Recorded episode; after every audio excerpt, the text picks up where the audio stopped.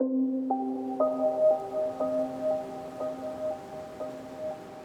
July 1973, a funeral is held for Rachel Van Dora Miller Anglin at a small cemetery in Hillsborough County, Florida. Most of her 14 children attend, but two are notably absent Clarence and John. They both have warrants out for their arrest and have been missing for 11 years. Nobody knows whether they're alive or dead. At the far edge of the cemetery, two unusually tall women watch from a distance. They're heavily made up, so it's impossible to tell which side of the family they belong to. And nobody finds out. They leave quickly, without a word, before anyone, including the FBI agents at the service, can ask their names. Which makes the family wonder if there's a possibility, however small, that they've just caught a glimpse of their missing brothers, Clarence and John Anglin.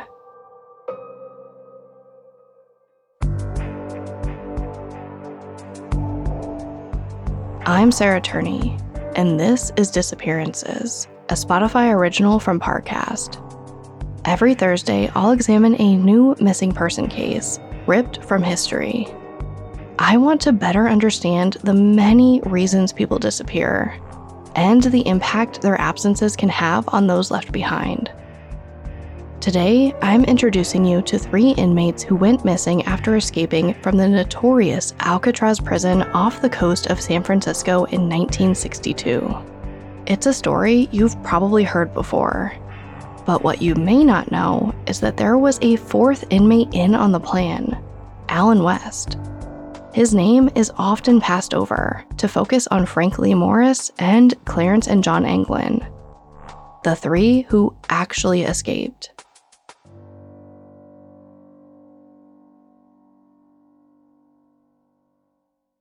The NBA playoffs are here, and we all know playoff mode is a thing. Listen to the evidence. Playoff crowds are going wild. Playoff players are lighting up the court. Even your speakers are in playoff mode. Okay, we'll take it down a notch, but just a notch, because this is the turn it up to 11 NBA playoffs. Playoff mode is clearly a thing. The NBA playoffs presented by Google Pixel continue on ABC, ESPN, TNT, and NBA TV. Alcatraz is a picturesque 22 acre island in the San Francisco Bay, arguably with some of the best views of the city but its beauty is often masked by the drab reality. Damp fog blankets the island, and there's a desolation that lingers around the walls of its now out of commission prison. It's a lonely place, even before the sun goes down. Before Alcatraz closed for good in 1963, before it was even a maximum security prison, it housed military inmates they had the freedom to play baseball, garden, and hold boxing matches, even babysit the guards' children. But with the Great Depression, the island changed hands from the military to the Bureau of Prisons and became home to America's newest class of career criminals men who'd proven too difficult or dangerous for other facilities. By the 1960s, if you wound up on Alcatraz, it was only a matter of time before you were broken. As an inmate, you're assigned to a 5 by 8 and 3 quarter foot cell. It's barely enough space to lay down and stretch, but it's where you do almost everything brush your teeth, change your clothes, shave. And if you're sentenced to solitary confinement, it's also where you eat. Food is one of the few guarantees on the island, along with a bed and access to medical attention. It's not bad fish, baked potatoes, buttered green beans, and chocolate cream pie. But it's really all you have to look forward to. Most of your time is spent performing menial labor, like cleaning the facilities or fixing broken appliances in the prison workshop. The watchtowers and gun galleries remind you that you're always being monitored. 12 official headcounts are conducted each day, and prison guards watch you around the clock, even as you drift off at night, listening to the lull of distant foghorns and your fellow inmates crying themselves to sleep. Needless to say, you spend a lot of time fantasizing about getting off the island. But if you're prisoners Allen West, Frank Lee Morris, and Clarence and John Anglin, you're not just dreaming, you're making a plan. Each man turns up on the island with their own unique backstory, and one thing in common prison breaks. Allen West arrives on Alcatraz first. West was raised in an abusive household during the Great Depression. Perhaps in response to childhood trauma, he grew up into a combative adult. Those who knew him described him as racist, manipulative, antagonistic, and always ready to lie for his benefit. A prison guard once described him as devoid of honor and said he respected no human being. Years of burglary, larceny, and auto theft charges put him behind bars 20 different times. A couple escape attempts and numerous assaults on fellow prisoners land him on Alcatraz for the second time in 1958. Next came Frank Lee Morris.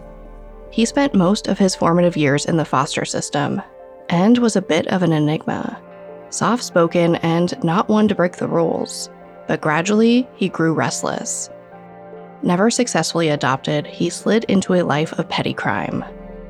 Between the ages of 13 and 33, Morris reportedly spent less than two cumulative years as a free man. A series of thefts, possession charges, and escape attempts eventually bring him to Alcatraz in January 1960. John and Clarence Anglin arrived last. Raised in a large Southern family, they'd chosen not to join the family business of sharecropping. To them, a life of crime far outpaced picking fruit. This led to reform school, followed by multiple prison stints. Eventually, both land in jail after robbing $19,000 from Columbia Savings and Loan with a toy gun. When they try to escape, officials transfer both brothers to Alcatraz by January 1961. By the time the Anglin brothers arrive, Allen West has been talking about escaping for years. It's been an obsession since his arrival. And unlike his fellow prisoners, he just can't keep the fantasy to himself.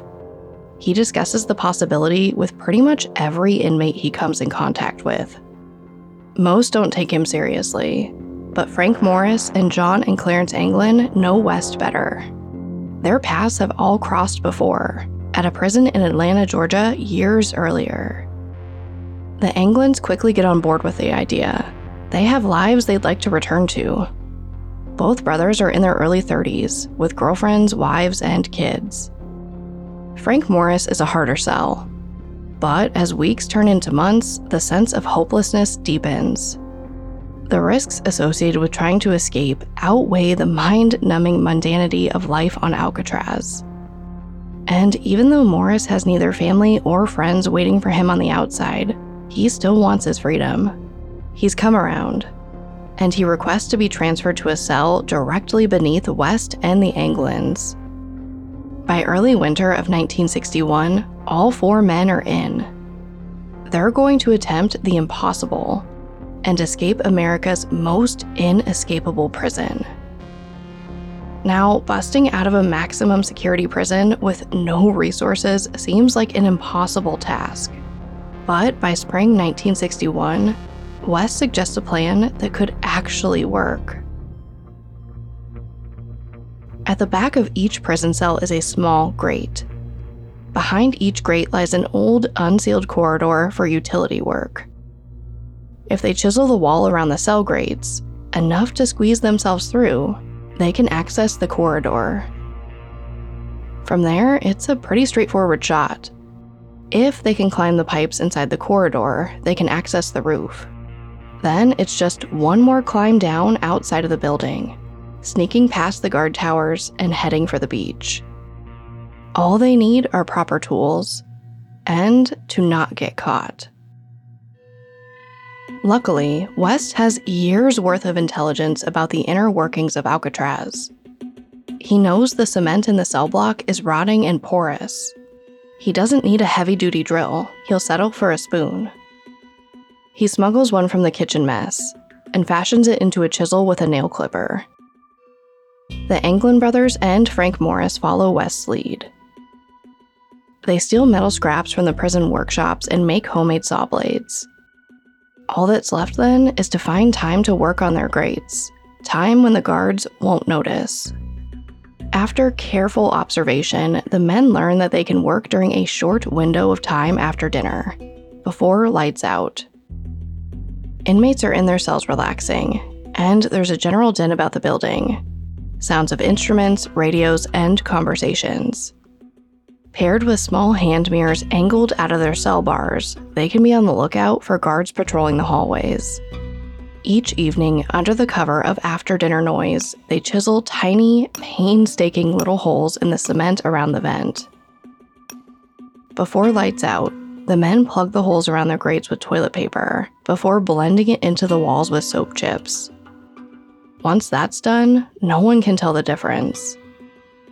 Finally, the holes are complete, covered carefully with deceptive cardboard replicas. Now the men turn their focus to building dummy mannequins. Thanks to hair clippings stolen from the prison barber shop, the heads will act as their body doubles.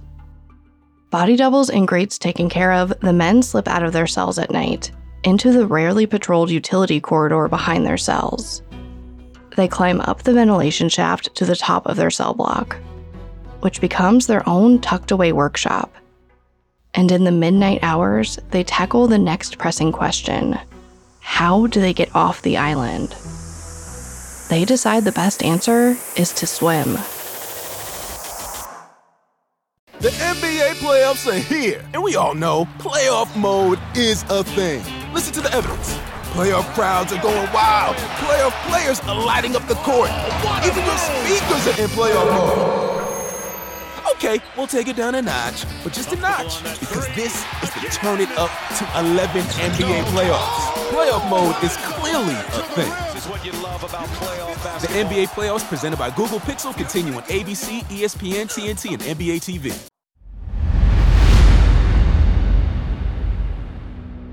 Anyone leaving Alcatraz on official business travels by boat. But for Allen West, Frank Morris, and Clarence and John Anglin, getting on that boat, let alone stealing it, is out of the question. The keys are heavily guarded in a gun tower. Swimming is their only option. It won't be an easy feat. The tide and strong currents can be nasty. To increase their odds of survival, the men want to construct flotation devices out of prison issued Navy raincoats. The rubber coated ponchos would be the perfect material to create a raft and some life vests. If they can find a way to inflate them and make them watertight. As maybe fate would have it, one of the Anglin brothers, John, reads a magazine article about how to vulcanize rubber with heat he proposes that they melt the seams together and reinforce the edges with waterproof glue, conveniently available in the Alcatraz Industries workshops. If they do it right, the raft might just survive the trip. So Morris, West, and the Anglins start stealing raincoats wherever they can to create a framework for their raft. The whole time, they're mining information from inmates who know the Bay Area well. They ask about the strength of the tides and currents, and the shortest distance across. The two most suggested destinations are Angel Island or the Marin Headlands, just north of the Golden Gate Bridge. For the most part, they try to be discreet about their questions. Any missteps means not only the end of escaping, but punishment. More time in Alcatraz. But the Anglin brothers are less worried and as time passes, they become impatient.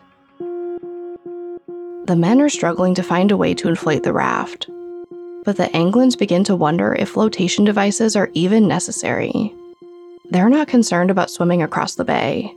They're certainly not worried about the cold. They used to swim the frigid water of Lake Michigan as boys. Morris and West, on the other hand, have been in prison longer than they've ever been out. They haven't set foot in water in years, let alone open water, in the dark. They want to be cautious, They have one shot to escape. Should it fail, they might never taste freedom again. Frank Morris is the first to come up with a creative solution.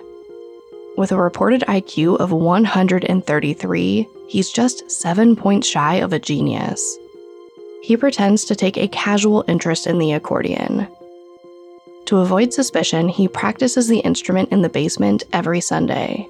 But come nightfall, he dismantles it and uses the pieces to inflate the raft. To everyone's excitement, it holds. I should mention, ingenuity isn't the only reason these guys are able to put together these plans without anyone noticing. There's another important factor timing. 1962's not a great year for the prison finances. Alcatraz is understaffed, three officers shy of the standard 98. And that's if everyone shows up, ready to work, which often isn't the case. There's also been recent changes in protocols and leadership. The Road Tower, an outpost that overlooks most of the island, has changed its operating hours. It now closes from late afternoon to morning, meaning there's one less security measure to worry about, and both the warden and acting warden on the island are new to their roles. As they learn the ropes, routines are a little less rigid, it's easier for discrepancies and odd behavior to slip by unnoticed, like the dozens of spoons that have gone missing from the kitchen mess hall, courtesy of Allen West. The completion of the raft also comes at the best time imaginable. It's June 1962, when the men have a stash of paddles and life vests ready, and the new warden decides to take a two week vacation. With the boss away, the guards seem more relaxed for the first time ever, there's a crystal clear window of opportunity. So they take it. On June 11th, Clarence, John, Frank, and Allen share their last meal together.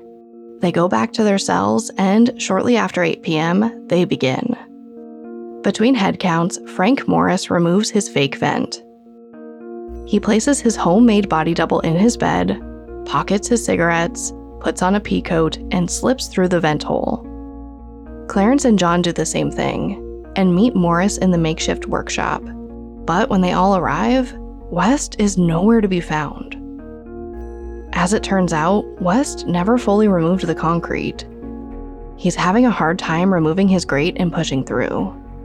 Frank, John, and Clarence can literally see him trying to whittle through from the other side. But it's a slow process. By the time they gather the pump, raft, and paddles, West still isn't out. And it's becoming increasingly clear that he might not make it out in time before they have to leave. Which raises an almost moral seeming dilemma. Do they help the man who masterminded the plan? Or do they help themselves? As the acting warden's daughter later writes, there would be no going back to help a man who couldn't help himself. After all, these men are on Alcatraz for a reason. They're criminals who don't even necessarily like each other. And West is no longer necessary. Morris and the Anglin brothers can escape without him. So, they do. They use pipes in the utility corridor to climb three stories high and break through the ventilation shaft onto the roof.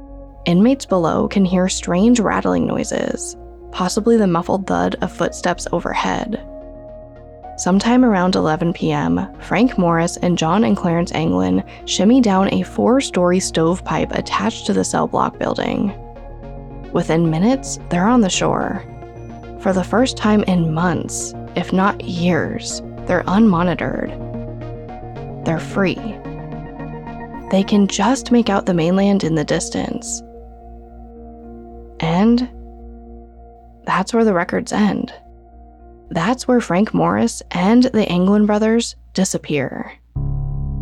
It's not until 2 hours later, around 1:45 a.m., that Allen West finally breaks out of his cell and reaches the rooftop. There's a single life vest and paddle waiting for him, but the raft is gone. The men are gone. And the tide is rushing out. Fast.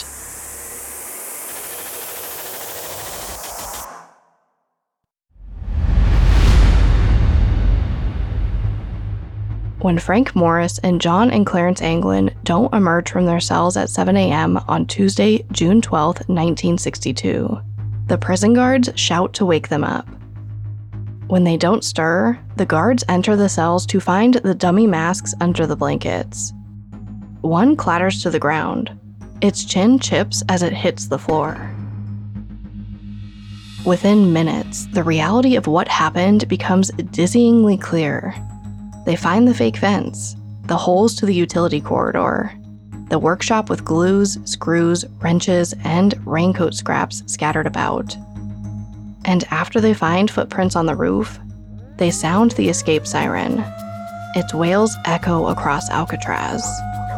Guards immediately canvass the island and its facilities.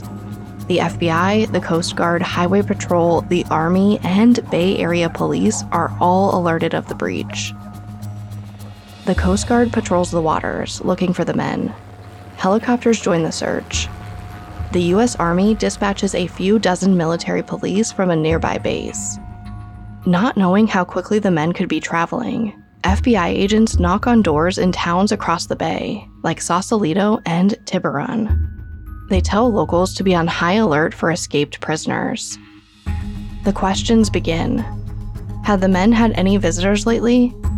Suspicious letters, conversations. Other inmates are brought in for interviews, but nobody has answers.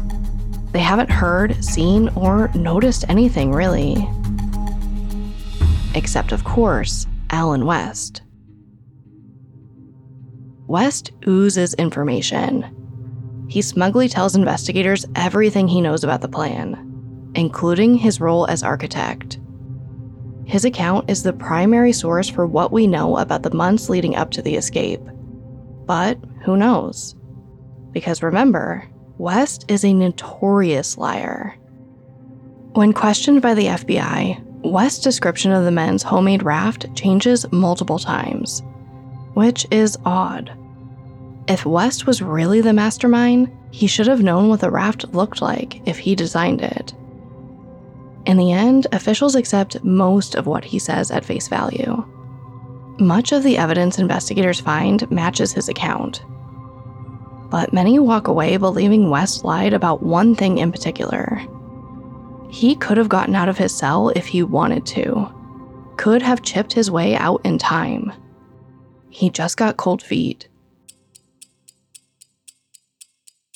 When it comes to finding the three escaped inmates, investigators focus on the little evidence that surfaces.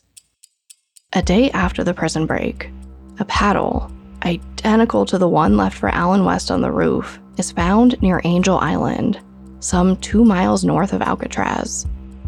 Four days later, a handmade life jacket washes ashore near Fort Cronkhite Beach in the Marin Headlands, Shortly after, investigators find a rubber packet filled with photographs of the Anglin brothers' friends and family, and a list of names and addresses.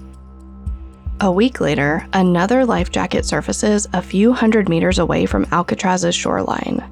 Human teeth marks on the inflation tube clearly indicate it had been used, probably by someone who couldn't swim, in which case it may have belonged to Frank Morris. But days turn into weeks and no bodies turn up. The raft still hasn't been found, and nothing brings investigators any closer to finding the men. So the search expands. The FBI re interviews inmates. Agents travel door to door in nearby communities. They followed up on each and every tip that comes their way, regardless of how far fetched. The escape makes headlines everywhere. Photos of Frank Morris and the Anglin brothers appear in every newspaper. The story grabs the nation's attention, and Americans cling to it. It's better than whatever's playing at the movies or on the radio because it's real. They can't look away. Three men escape the country's most secure prison, and law enforcement's greatest minds can't find them. Besides, there's something so deeply relatable and human about this story. And that's the desperation for freedom, even if being caught could put you behind bars indefinitely, forever. As the story reaches a fever pitch, so do suspected sightings.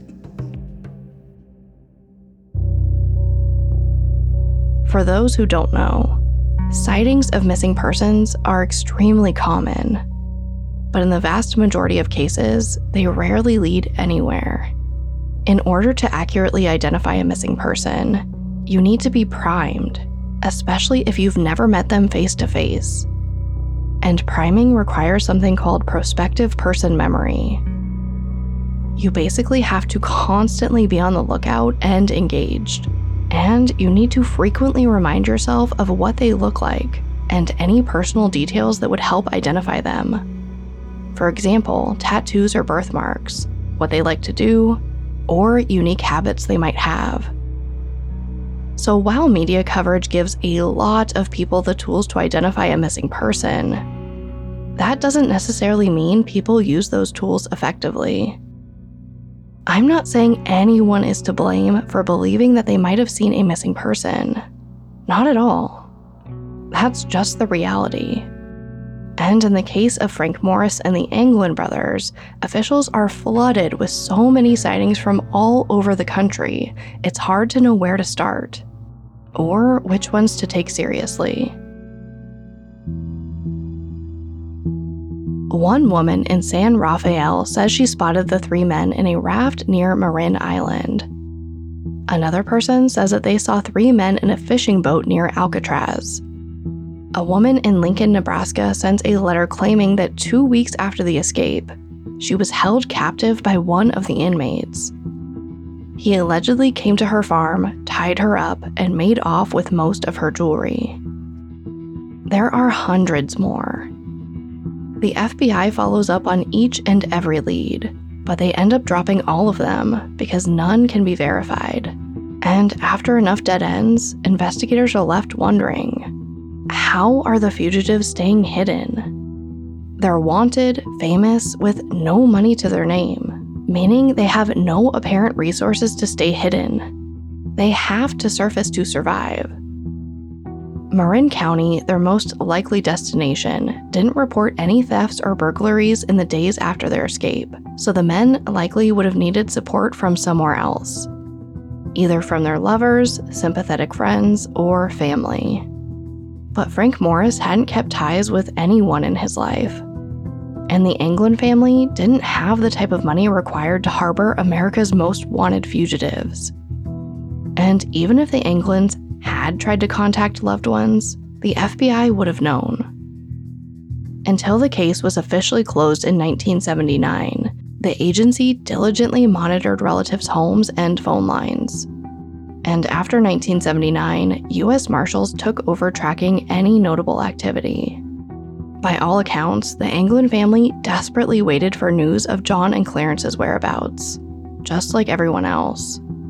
Any indication that their brothers were alive, I'm sure, would have been welcomed. In fact, their mother, Rachel Anglin, was so distraught by her son's disappearance, she had them declared legally dead in the early 70s. Maybe it was some attempt at closure, because as we know from all the disappearances covered on this show, that can be the hardest part. Not knowing. That might be why at least a couple of their siblings believed their brothers were actually still alive. I mentioned earlier that two tall strangers dressed in black and wearing heavy makeup stood at the perimeter of John and Clarence's mother's funeral in 1973. They left before any FBI agents or family member could talk to them. But another unidentified duo reportedly attended their father's service in 1989. Again, they left quickly, without a word. Maybe it was John and Clarence, risking everything just to say goodbye to their parents. At an event for the 50th anniversary of their escape, two of the Anglin sisters insisted as much and announced that they had two pieces of evidence that proved their brothers were alive. Apparently, before Rachel Anglin's death in the winter of 1962, their family received a Christmas card that read, To Mother from John, Merry Christmas. The other piece of evidence was a photograph of two bearded men in sunglasses. It was brought back to them from a family friend who'd visited South America in 1975. He claimed he'd bumped into the brothers in a local Brazilian bar. Even with grown out hair and beards, it had to be them. There are holes in this claim. US Marshals don't think it's legitimate due to the men's measurements in the photos. Still, they can't say for certain it wasn't the Anglins. Honestly, I'm not sure what to think. It's definitely odd that their family friend didn't give the Anglins the photo until 1990, when he claims it was taken in 1975. And as for the Christmas card, it could have been John, but it also could have been a cruel joke. It wouldn't be the first time something like that happened to a family of the missing. If this is where all the leads went cold, we'd be left to speculate on decades old evidence. But it's not. There are two recent developments that I find really interesting. The first popped up in 2016 when an anonymous man reportedly made a deathbed confession to his hospital nurse. He claimed he helped the three men escape from Alcatraz in June 1962. He waited for them offshore in a boat and drove them all the way to Seattle. The other happened just a few years ago in 2018. A letter surfaced that was written five years earlier in 2013 by a man claiming to be John Anglin. Sent to the San Francisco Police Department, the author stated that he was 83 and suffering from cancer. After decades as a fugitive, he offered to turn himself in in exchange for medical treatment. As for his brother Clarence and Frank Morris, he supposedly knew their whereabouts. They both died a few years earlier. It's important to mention the FBI and U.S. Marshal Service later issued a statement saying the John Anglin letter was unverified and generated no leads. As for why it took five years to be released to the media, I can't say for sure. And with so much uncertainty, I have to go back to whether Frank Morris and the Anglin brothers even survived the swim. The distance between Alcatraz and the mainland can be anywhere from a mile to two miles, depending on your destination.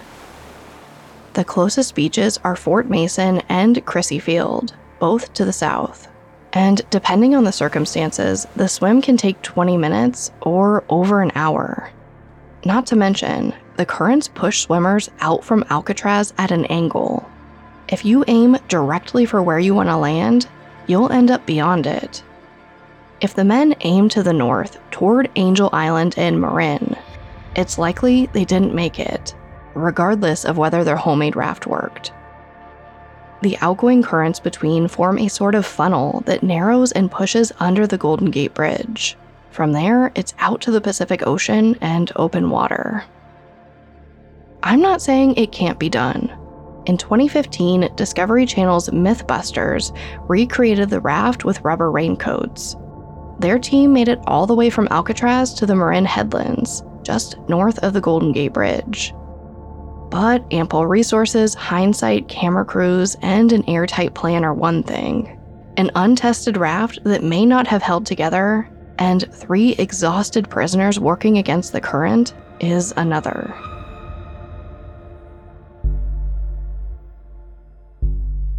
A few months after their escape, another escaped inmate attempted the same swim. He was found near the Golden Gate Bridge's Fort Point, unconscious from hypothermic shock. Medical professionals had to revive and stabilize him before returning him to Alcatraz. In my opinion, the best evidence to suggest the men didn't survive the swim is that packet of keepsakes names and addresses of the Anglin's family and friends that investigators found washed ashore with a paddle a few days after the escape. Sure, it could have accidentally slipped out of one of their pockets during the swim. But otherwise, it's hard to believe the men would have been willing to part with the items, which were clearly treasured enough to be sealed in a waterproof bag. Unless they were faced with a life or death decision. Their bodies have never been found. But that can also be easily explained. Between 1960 and 1962, 42 people reportedly died by jumping off the Golden Gate Bridge, but only 17 of the bodies were ever recovered. The rest were likely dragged under by seaweed or swept out to sea. Who's to say the same didn't happen to the inmates? And about a month after the escape, a body was spotted by Norwegian seamen floating about 20 miles north of the Golden Gate Bridge. They claimed it was wearing blue pants, similar to the trousers worn by prisoners on Alcatraz. By the time the tip was reported, the body was gone. But US Marshal Michael Dyke has gone on record saying he thinks it could have been Frank Morris, the weakest swimmer of the bunch. But, like any of these theories, who's to say? To this day, members of the Anglin family still carry hope that John and Clarence made it off the island. And who am I to take that hope away from the people who loved them? Even people who didn't know these men, Americans with no ties to the case whatsoever, rooted for them. They were criminals, sure, but they were non-violent offenders. In the days leading up to their disappearance, they were up against the Bureau of Prisons, and after they disappeared, they were up against the FBI. The odds were stacked against them. And it's human nature to root for the underdog.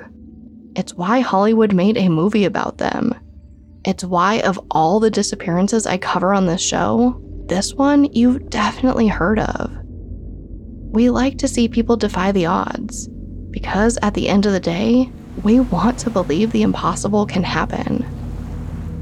But as we'll find out next week, there's a fine line between hope and denial.